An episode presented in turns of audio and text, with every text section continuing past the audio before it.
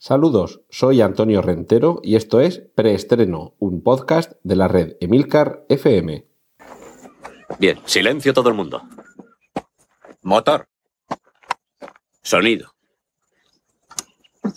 Claqueta. Escena 1, toma primera. Acción. Saludos navideños, que estamos en esas fechas tan señaladas, pero aquí en Preestreno no tenemos vacaciones. Lo que tenemos es muchas noticias que contaros. Os recuerdo que, como siempre desde los últimos tiempos, tenéis en las notas del podcast toda la información, todos los enlaces relativos a los trailers. Además, hoy tenemos un montón. Trailers, fotos, carteles de los que vayamos a comentar. Y que además pongo también el minutaje de cada una de las secciones. Cine, remake, series, cómics y superhéroes, adaptaciones y hoy, especial Disney. Cortinilla de estrella y... Bueno, lo de especial Disney al final, ¿vale? Porque tenemos todavía que hablar mucho de esa compra que ha hecho Disney de parte del catálogo de Fox. Pero como digo, eso al final. Ahora con lo que vamos a empezar es con cine en el sentido de películas originales, porque en remakes y en adaptaciones ya vemos qué tipo de películas proceden de esas categorías. Hoy lo que tenemos es dos trailers de The Commuter, para empezar, una película de la que ya os he hablado, dirigida por Jaume Collet Serra, protagonizada por Liam Neeson, Sam Neill y Vera Farmiga, y que es un poco una mezcla entre Venganza y Non-Stop, dos películas en las que ya hemos visto anteriormente a Liam Neeson convertido en un personaje duro y expeditivo, y además en el caso de Non-Stop metido dentro de un vuelo en aquel caso que no podía detenerse y que la acción estaba ambientada casi en tiempo real dentro de ese vuelo. En este caso, Commuter, os recuerdo, en el tráiler lo vais a ver mucho mejor. Commuter es la palabra que designa en inglés a las personas que a diario se desplazan desde donde viven, la ciudad dormitorio, el barrio, en fin, desde donde viven hasta el centro de una ciudad, normalmente en transporte colectivo, en autobús, en metro, en tren de cercanías, y esa es la excusa para situar al personaje de Liam Neeson en una de esas circunstancias complicadas. Fecha de estreno anunciada en Estados Unidos, 12 de enero, me imagino que aquí en España no nos llegará mucho después. Y el otro tráiler que podemos ver esta semana, el tráiler y el cartel, es de Gringo, una película que un poco... Vamos a hablar posteriormente también de la segunda parte de Sicario, y esta película es un poquito como la versión no estrictamente paródica, pero sí con alguna dosis de humor negro de ese tipo de películas en las que lo que tenemos de fondo es... Tráfico de estupefacientes, también esa figura siempre atractiva del pez fuera del agua. En este caso, Gringo, una película que está protagonizada por un actor no muy conocido, David Oyelowo, pero que cuenta con secundarios más que de lujo: Charlize Theron, Joel Edgerton, Amanda Seyfried, Thandie Newton y sobre todo Sharlto Copley. La historia de base es que hay una corporación farmacéutica dirigida por Charlize Theron y Joel Edgerton que tiene algo que ofrecer, una fórmula sobre una pastilla muy interesante que tiene que ofrecer a unos clientes mexicanos, y quien va a trasladar la fórmula es David Oyelowo, en fin, el personaje que interpreta. Y cuando llega a México, pues comenzarán los problemas. Las otras dos componentes femeninas del reparto, Thandie Newton y Amanda Seyfried, tratarán de ayudarle o no, ya lo veremos. Y me quedo especialmente con Sharlto Copley, que es este actor que lo hemos visto en la versión cinematográfica de El Equipo A, lo vimos también en Distrito 9, y que no deja de ser un actor peculiar, y que además en esta película, en Gringo, dispone de un papel bastante más peculiar. Como digo, película... Es como una vuelta de tuerca un poco irónica y con humor negro sobre lo que nos pueden traer pues series como Breaking Bad o películas como Sicario o series también como Narcos, pero ya digo, dentro de un tono de comedia ligera, no exactamente como The Mexican. Yo esta la veo un poquito más comedia, pero me parece que no deja de ser una propuesta interesante, y como estoy convencido de que cuando veáis el tráiler en las notas lo disfrutaréis, pues bueno, una recomendación para el año que viene. Cortinilla de estrella y... Y vamos con la sección remake, secuelas, reboots, spin-offs y otras hierbas y matujos que decimos aquí en la red Emilcar FM por influencia de Emilio Cano. Tenemos también aquí unos cuantos trailers. Por ejemplo, Insidious 4, esta franquicia de cine de terror, continúa preparando nuestro cuerpo para pasar un buen mal rato en el cine. Y bueno, vosotros echadle ahí un vistazo al tráiler, La Última Llave, Insidious, La Última Llave, es como se titula esta cuarta entrega. Y fecha de estreno casi inmediata, 5 de enero, fecha de estreno en Estados Unidos, y me parece que también en España va a ser a comienzo de enero cuando podamos ver. Vosotros en el tráiler ya empezaréis a pasar miedo y tenéis ahí un adelanto de lo que vendrá luego en las salas de cine. Tenemos también un primer teaser de Ocean's 8 y el póster de esta película, sabéis, os lo comenté, si no la semana pasada, la anterior, que este Ocean's 8 es no exactamente una precuela, aunque el número anterior al Ocean's 11 podría indicarnos algo así, sino una película en la que son 8 las protagonistas, porque a diferencia del equipo de Danny Ocean, que eran casi todo señores, pues aquí lo que tenemos es todo el equipo de señoras. Y sabéis que está protagonizada por Sandra Bullock, la película, y que además de contar en el elenco con la presencia de esta actriz, pues tenemos, por ejemplo, a Cate Blanchett, tenemos también a Rihanna, Anne Hathaway, Helena Bonham Carter, Sarah Paulson y dos actrices que yo realmente no las conozco tanto, Mindy Kaling y Okwafina, o algo así, escrito A-W-K-W-A-Fina, todo junto, Okwafina, o algo así, que completan el reparto de esta película, que lo del Oceans viene porque el personaje que interpreta Sandra Bullock se llama Debbie Ocean, y es la hermana de Danny Ocean.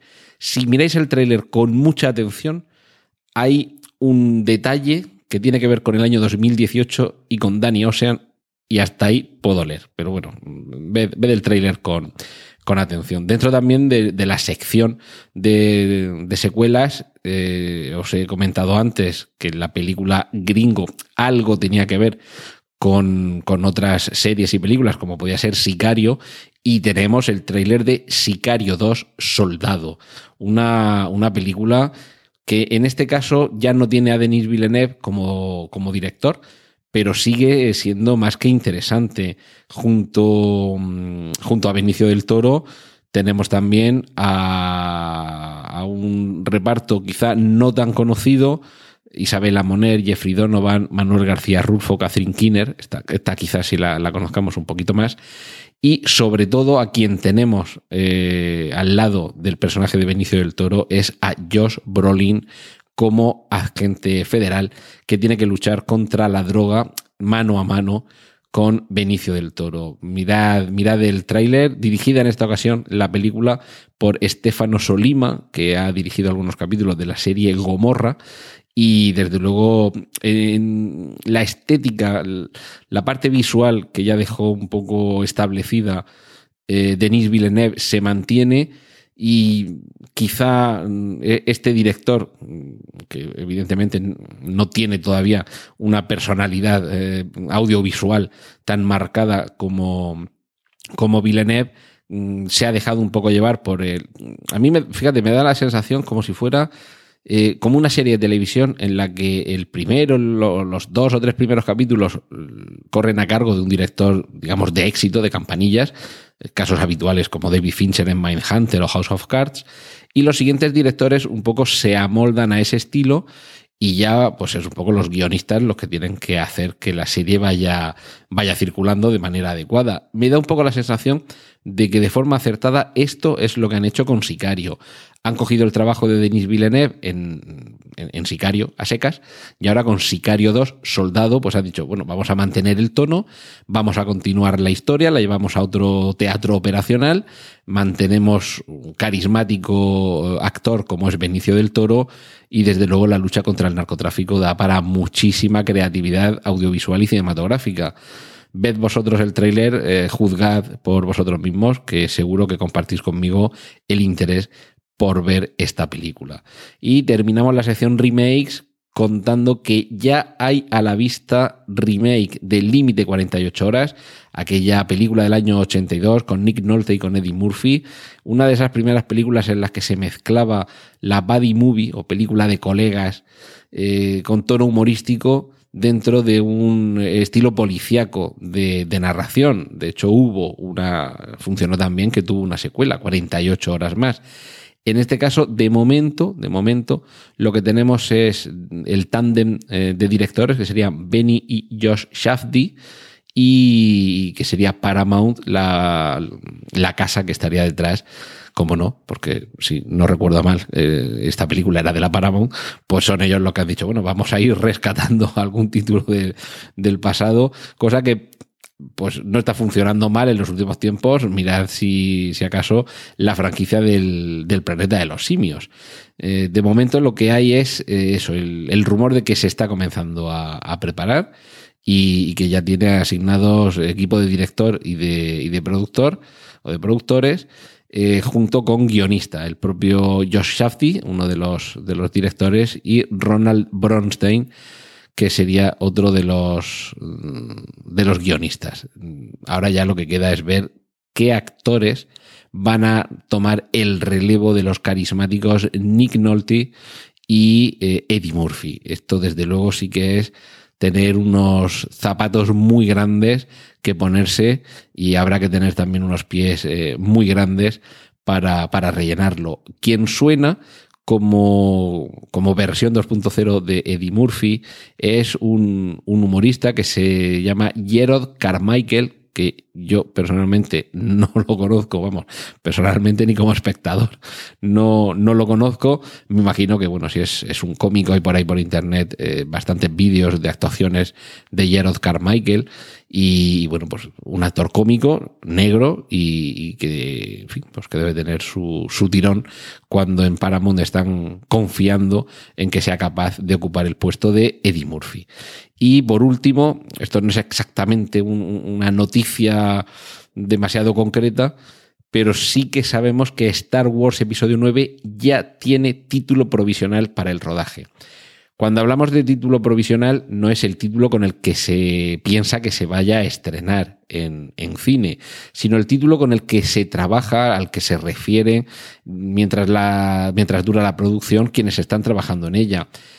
No sé si lo sabéis, que cuando se estaba rodando La Guerra de las Galaxias, lo que los viejunos conocemos como La Guerra de las Galaxias y los más jovencillos conocéis como Star Wars Episodio IV, Una Nueva Esperanza, pues bien, cuando se estaba rodando esa película, su título provisional era Blue Harvest, Cosecha Azul.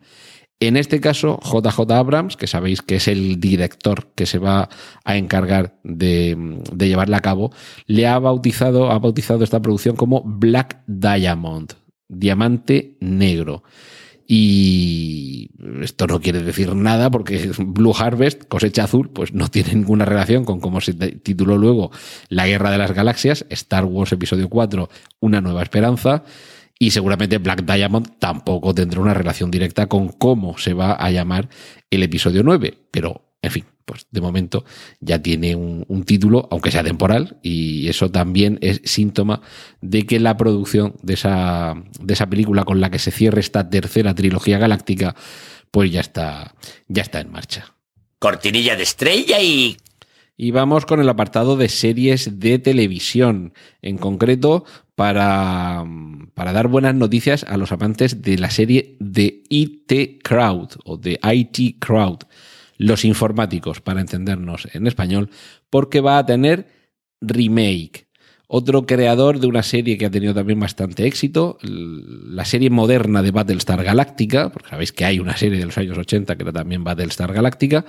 Pues bien, el creador de la moderna Battlestar Galáctica está preparando una serie de ciencia ficción para Apple. Este señor, que se llama Ronald D. Moore, vuelve a... Bueno, a ver, él lo que tiene también entre manos es Outlander, que es una serie muy exitosa de mezcla un poco la parte histórica con la romántica y con el viaje en el tiempo, y se supone que, si no me sale a mí mal las cuentas, está pendiente de que se ruede la cuarta temporada o que se grabe la cuarta temporada de Outlander. Pero mientras tanto se ve que el hombre se aburre y está preparando una serie ambientada en el espacio para Apple. Y esto de que sea para Apple, recordad que Apple no es ni como Netflix, ni como Amazon, ni como HBO. No tiene una plataforma de distribución de contenidos como tal. Sí que tiene un par de programas, quizá aquí en España no demasiado conocidos. Carpool Karaoke, es un programa de entrevistas. Seguro que habéis visto algún trozo de vídeo en el que hay un señor que va haciendo la entrevista, sentado en el puesto de conducción de un coche. A su lado se sienta alguna personalidad, algún personaje famoso, se supone que con quien le estaría haciendo la entrevista, y van cantando en el coche. Y tiene también Planet of the Apps, que es otro programa, un talent show en el que se van uniendo frente a un jurado, en fin, grupos que quieren desarrollar una aplicación. Juegan ahí Planet of the Apps por aplicaciones con Planet of the Apes, que es como se titula en inglés el planeta de los simios. Pero esos contenidos, pues, y ya está. O sea, Apple ahora parece que, produciendo esta serie ambientada en el espacio, comienza a tomarse en serio el crecimiento para disponer de su propia plataforma de streaming, que el rumor es que se lanzaría el año que viene. Y de esto ya hablaremos más adelante, le dedicaremos tiempo, porque junto a esa plataforma de Apple, los rumores sobre la plataforma de streaming de Disney pues también suenan cada día con más fuerza. Es decir, que nos vamos a juntar con demasiadas plataformas en casa. Mientras tanto, más confirmaciones de series de televisión. Una de las clásicas, Larry David, conocido aquí en España como El Show de Larry David, título original Curb Your Enthusiasm, que sería algo así como Modera tu entusiasmo. Casi lo podríamos traducir, porque es una forma así un poco... Cuando alguien está muy excitado, muy emocionado con algo, pues es una forma un poco de bajarle los humos. Algo así como decir tranqui tío o algo así, ¿no? O no te alteres, ¿no? Ese sería un poco una de las traducciones que podríamos asignarle a Curb Your Enthusiasm. Pero bueno, aquí en España, El Show de Larry David, para entendernos. Fue una serie bastante exitosa hace ya bastantes años, y recientemente se renovó por una nueva temporada que llegaba, pues eso, después de varios años de silencio.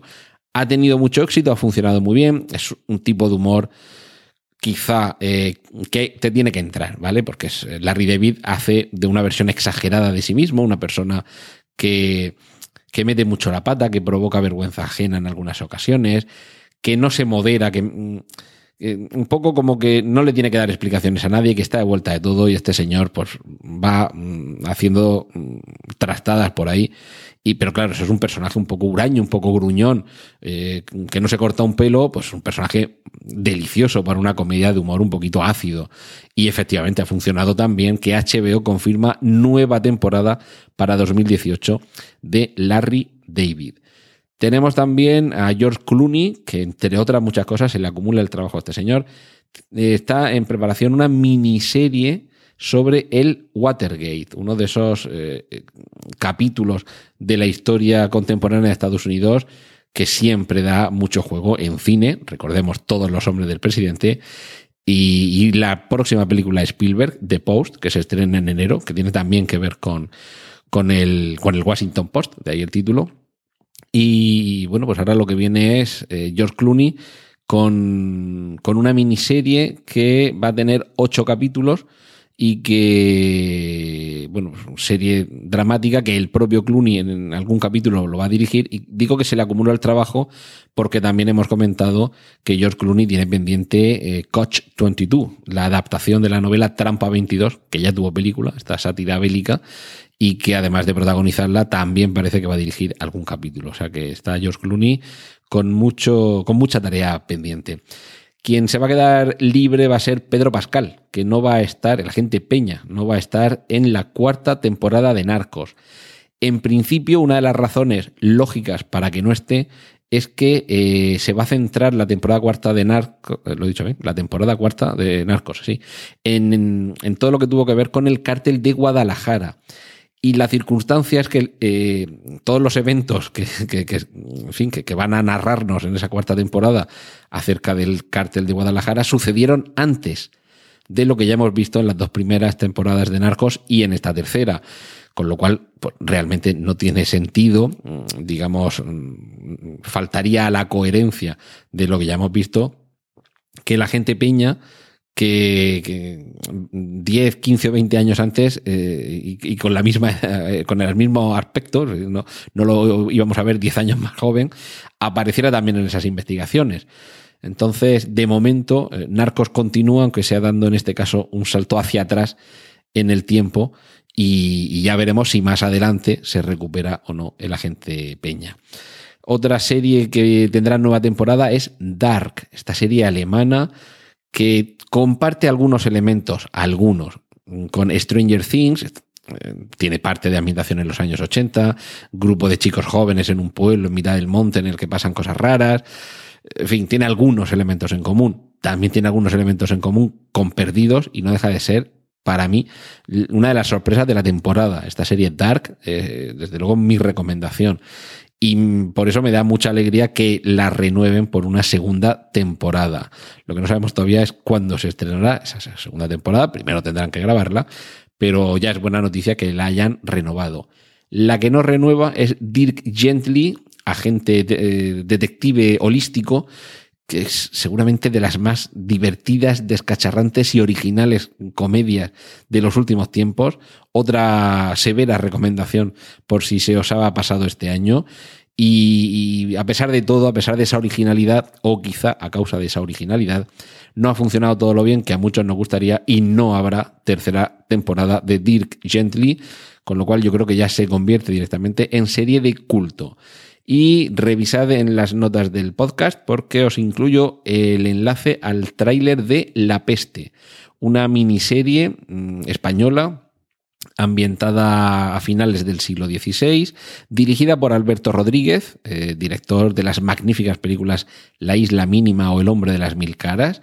Una serie que se va a estrenar en la plataforma Movistar Plus el 12 de enero y que la protagoniza Paco León, que en esta ocasión abandona su perfil de comedia para pasar a este drama en el que tenemos a un hombre a quien lo ha condenado la Inquisición, una serie de crímenes que hay que resolver y que de la resolución de dichos crímenes depende el que pueda salvar su vida.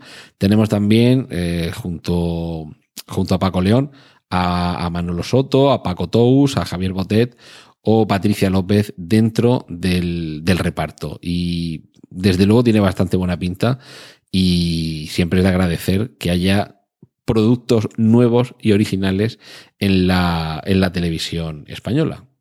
Cortinilla de estrella y vamos con la sección cómics y superhéroes. Rápidamente tenemos un póster de Deadpool 2 en el que parodia determinados frescos situados en la Capilla Sixtina del Vaticano. Tenemos también las primeras fotos de Tom Hardy como Venom. Y por cierto, un rumor del que me he enterado. No sé si recordáis la película Life, una película que se ha estrenado este año, que tenía que ver con una misión de unos astronautas que estaban en órbita en la Tierra, que estaban analizando el primer vestigio encontrado de posible vida en el espacio, y algo comenzaba a pasar en la nave, que aquello empezaba a torcerse un poco y a no funcionar como todos pensaban, con esa forma de vida que efectivamente terminaba, en fin, sembrando el caos en la nave. Y hay quien está sosteniendo por ahí que Life es la precuela secreta de Venom. Ojo con esto. Venom, en fin, su origen en el cómic tiene que ver con una saga que se llama Secret Wars, una saga en los años 80, 12 números, y luego continuaron en cada colección de los superhéroes que intervenían, pues había algún número o algunos números en los que se veían las repercusiones de la Secret Wars, cuando el Todopoderoso, no era Dios, era un ser de algún punto de la galaxia o del universo, que como era capaz de hacer todo, cualquier cosa que le pasara por el forro de sus caprichos, pues se le llamaba el Todopoderoso, pero no era Dios, ¿vale? La cuestión es que se ve que se aburría este todopoderoso y reunió a una selección de superhéroes y supervillanos, los llevó a un planeta, los soltó allí a que se soltaran las manos los unos contra los otros. En aquel planeta, en una de las primeras batallas, el traje de Spider-Man queda destrozado, pero hay una máquina que te regenera los trajes. Y esa máquina le cambia el traje clásico de Spider-Man rojo y azul por un traje negro súper chulo que se puede transformar en cualquier tipo de ropa. En fin, una cosa súper califragilística. Cuando resulta que es un simbionte. Un simbionte es un organismo que se te acopla, se vale un poco de ti, pero también te ofrece algo a cambio. Hasta ahí todo bien, hasta que ese simbionte, poco a poco, cuando ya regresa Spider-Man a la Tierra, va evolucionando con él a mal. En el cine, y luego en algunos cómics, hemos visto que ese simbionte simplemente llegó en un meteorito y se le pegó a Spider-Man, la versión resumida. O sea, origen extraterrestre, es un bicho que te modifica y que poco a poco te va transformando, pero ya nos quitamos tener que explicar todo lo de la Secret War. Pero claro, ese simbionte, hay un momento en el que logran sacarlo del cuerpo de Spider-Man porque se le va tomando posesión del pobre Peter Parker y ya se queda por ahí suelto. Y a partir de ahí va evolucionando en lo que se llama Venom, veneno, que es una versión de ese traje oscuro de Spider-Man, pero muy sanguinaria, muy salvaje. En fin, en Spider-Man 3 ya tuvisteis ocasión de verlo. Ahora Venom tiene su propia película. Como digo, Tom Hardy es quien va a ser el pobre desdichado al que le va a tocar que Venom lo rodee y que haga uso de su cuerpo. Claro, tiene cierto sentido, si habéis visto la película Live, que lo que sucede al final tenga alguna relación con la llegada de Venom al planeta Tierra. Es un rumor que hay por ahí circulando y yo lo dejo por aquí para que lo tengáis en cuenta, que igual luego, pues efectivamente, no tiene nada que ver, pero es un rumorcillo que hay por ahí. Bueno, para 2018, termino con Spider-Man. Os incluyo un tráiler de Into the Spider-Verse. Es una película de animación, en este caso, en la que vemos a Spider-Man, pero un Spider-Man que quizá el gran público no esté demasiado familiarizado con él. Es el Spider-Man encarnado por Miles Morales. ¿Quién es Miles Morales? Pues otro joven al que le pica también una araña, adquiere también unos poderes como los de Spider-Man, pero en este caso su tono de piel es bastante más oscuro. Ahora lo que tenemos no es una película en imagen real, pero sí una en animación que permite que haya más gente que se pueda acercar a este personaje. Y vamos terminando, nueva película de Goku en 2018 para Solaz, de los amantes de Dragon Ball. Y esta semana hemos conocido, esto lo ha estado comentando el equipo de dirección responsable de Los Vengadores Infinity War, que en los primeros 5 minutos de esa película descubriremos por qué es tan malo Thanos. O sea que nos podemos ir preparando para lo peor. Cortinilla de estrella y... Y vamos a concluir con adaptaciones de literatura y videojuegos, en este caso hoy solo tenemos literatura, a cine y televisión. Os incluyo un tráiler de la nueva película de Spielberg, Ready Player One, en el que, el tráiler ya os lo puse en las semanas anteriores, pero en este caso lo que se va anotando en el tráiler es hasta 45 referencias ocultas a diversos guiños de cine, televisión y videojuegos presentes en ese tráiler, para que veáis la cantidad de guiños por segundo. Os doy también un tráiler, os pongo el enlace a un tráiler, un teaser tráiler, es decir, un tráiler de esos cortito, de una película que se llama Mortal Engines, motores o ingenios mortales, que es adaptación de la novela del mismo nombre, y que a todos los amantes del steampunk, esa corriente que tiene que ver con la ciencia ficción ambientada o con un estilo decimonónico, pues os va a encantar. Es básicamente la historia de un planeta en el que las ciudades son gigantescas máquinas que se desplazan por la superficie del mismo, obteniendo todos los recursos posibles. La parte impresionante del tráiler es que vemos a una de estas ciudades, una grandísima maquinaria gigantesca circulando por la superficie, que de pronto se ve acosada por otra muchísimo más grande, en un momento de impacto visual muy similar al comienzo del episodio 4 de La Guerra de las Galaxias, cuando veamos aquella pequeña nave, la Tantive 4, esa nave consular donde viajaba la princesa Leia, siendo perseguida por un gigantesco destructor imperial. Pues algo parecido sucede en este tráiler, y la respuesta cuando a la chica protagonista le preguntan ¿qué es eso? Eso es Londres. Y vemos cómo se va abriendo el plano y efectivamente sobre esa maquinaria móvil muchísimo más grande vemos que en lo alto ahí por lo menos se ve la cúpula de la Catedral de San Pablo y una serie de jardines y de construcciones que nos recuerdan un poco a la capital de la pérfida Albión. Y mientras os recuperáis de ese impacto, os recuerdo que hay serie nueva de Mujercitas, la novela ya clásica de Louisa May Alcott, que se va a estrenar este mes de diciembre en Reino Unido y me imagino... Perdón, sí, en Reino Unido, y me imagino que no tardaremos mucho en poder verla aquí en España. En este caso con Angela Lansbury, que sigue en marcha, ya sabéis, la de Se ha escrito un crimen, sigue en marcha, en este caso como la tía March, y entre otras de las protagonistas de esta serie está Emily Watson, o sea que si no os acordabais de Mujercitas, pues nada, pues nueva versión, además ambientada en su época, no han tratado de modernizarla ni nada. Y cerramos con las últimas declaraciones de Sir Ian McKellen, que ya sabéis, Magneto, Gandalf, que dice que no quiere que otro actor sea Gandalf en la serie de televisión que se está preparando sobre El Señor de los Anillos. O sea que crucemos los dedos, que todavía vamos a tener la suerte de verle como Gandalf, y además en lugar de solamente en 6 películas, en varias temporadas de alguna serie de televisión. Cortinilla de estrella y... Y muy someramente, antes de terminar, quería hacer un pequeño repaso a todo lo que Disney ha comprado por unos 52,000 y pico millones de dólares a la Fox. En este caso, lo que ha comprado es 21st Century Fox.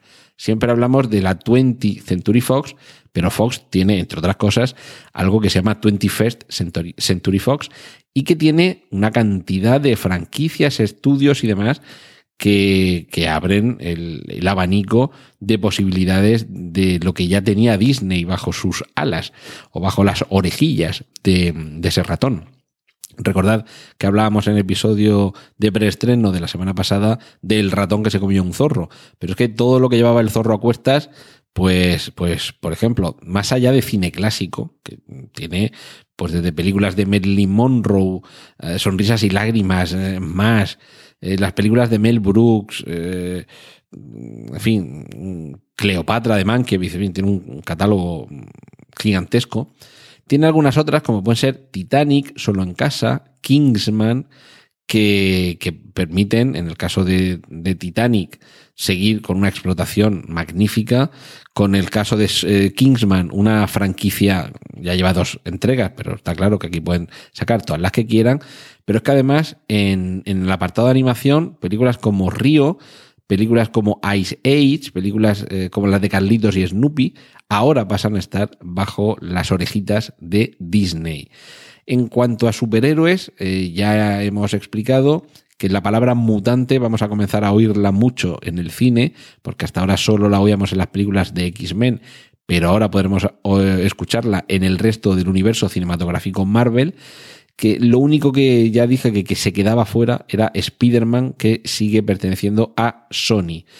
Y por otro lado queda la batalla legal con los 4 Fantásticos, que eso parte era de Fox, pero está todavía ahí la cosa en discusión. Pero, por ejemplo, es que Alien, Depredador o El Planeta de los Simios son, a partir de ahora, también de Disney.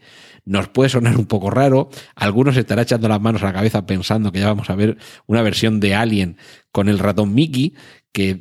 yo no lo descartaría viendo el rumbo que llevan las últimas intentonas alienígenas de James Cameron, pero claro, imaginad todo esto en manos de Disney, la capacidad que tiene de volver a dotar de nueva vida a franquicias que ya estaban un poco decaídas. A ver, que estamos en las semanas del estreno del episodio 8 de La Guerra de las Galaxias.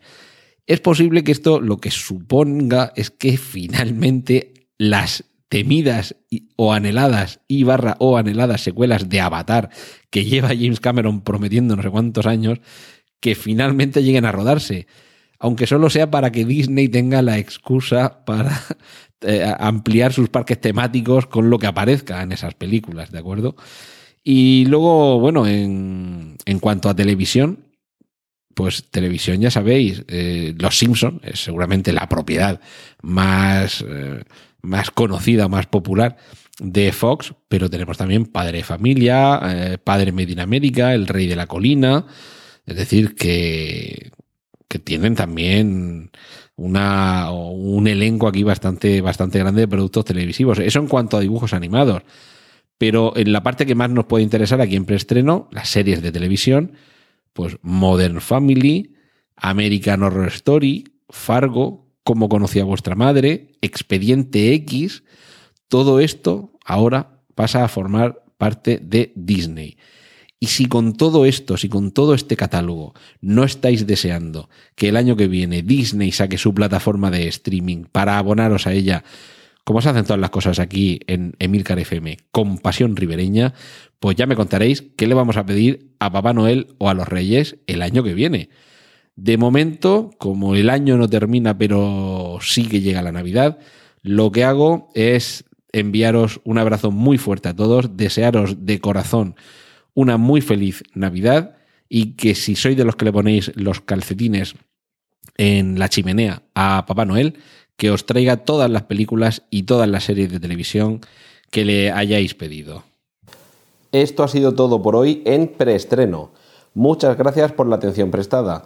Hay disponibles más episodios de este podcast en nuestra página web preestreno.tv y en emilcar.fm/preestreno, donde aparecen otras formas de contacto y participación y donde esperamos vuestros comentarios. Un saludo de Antonio Rentero y hasta el próximo Preestreno. ¡Y corten! Genial, a positivar.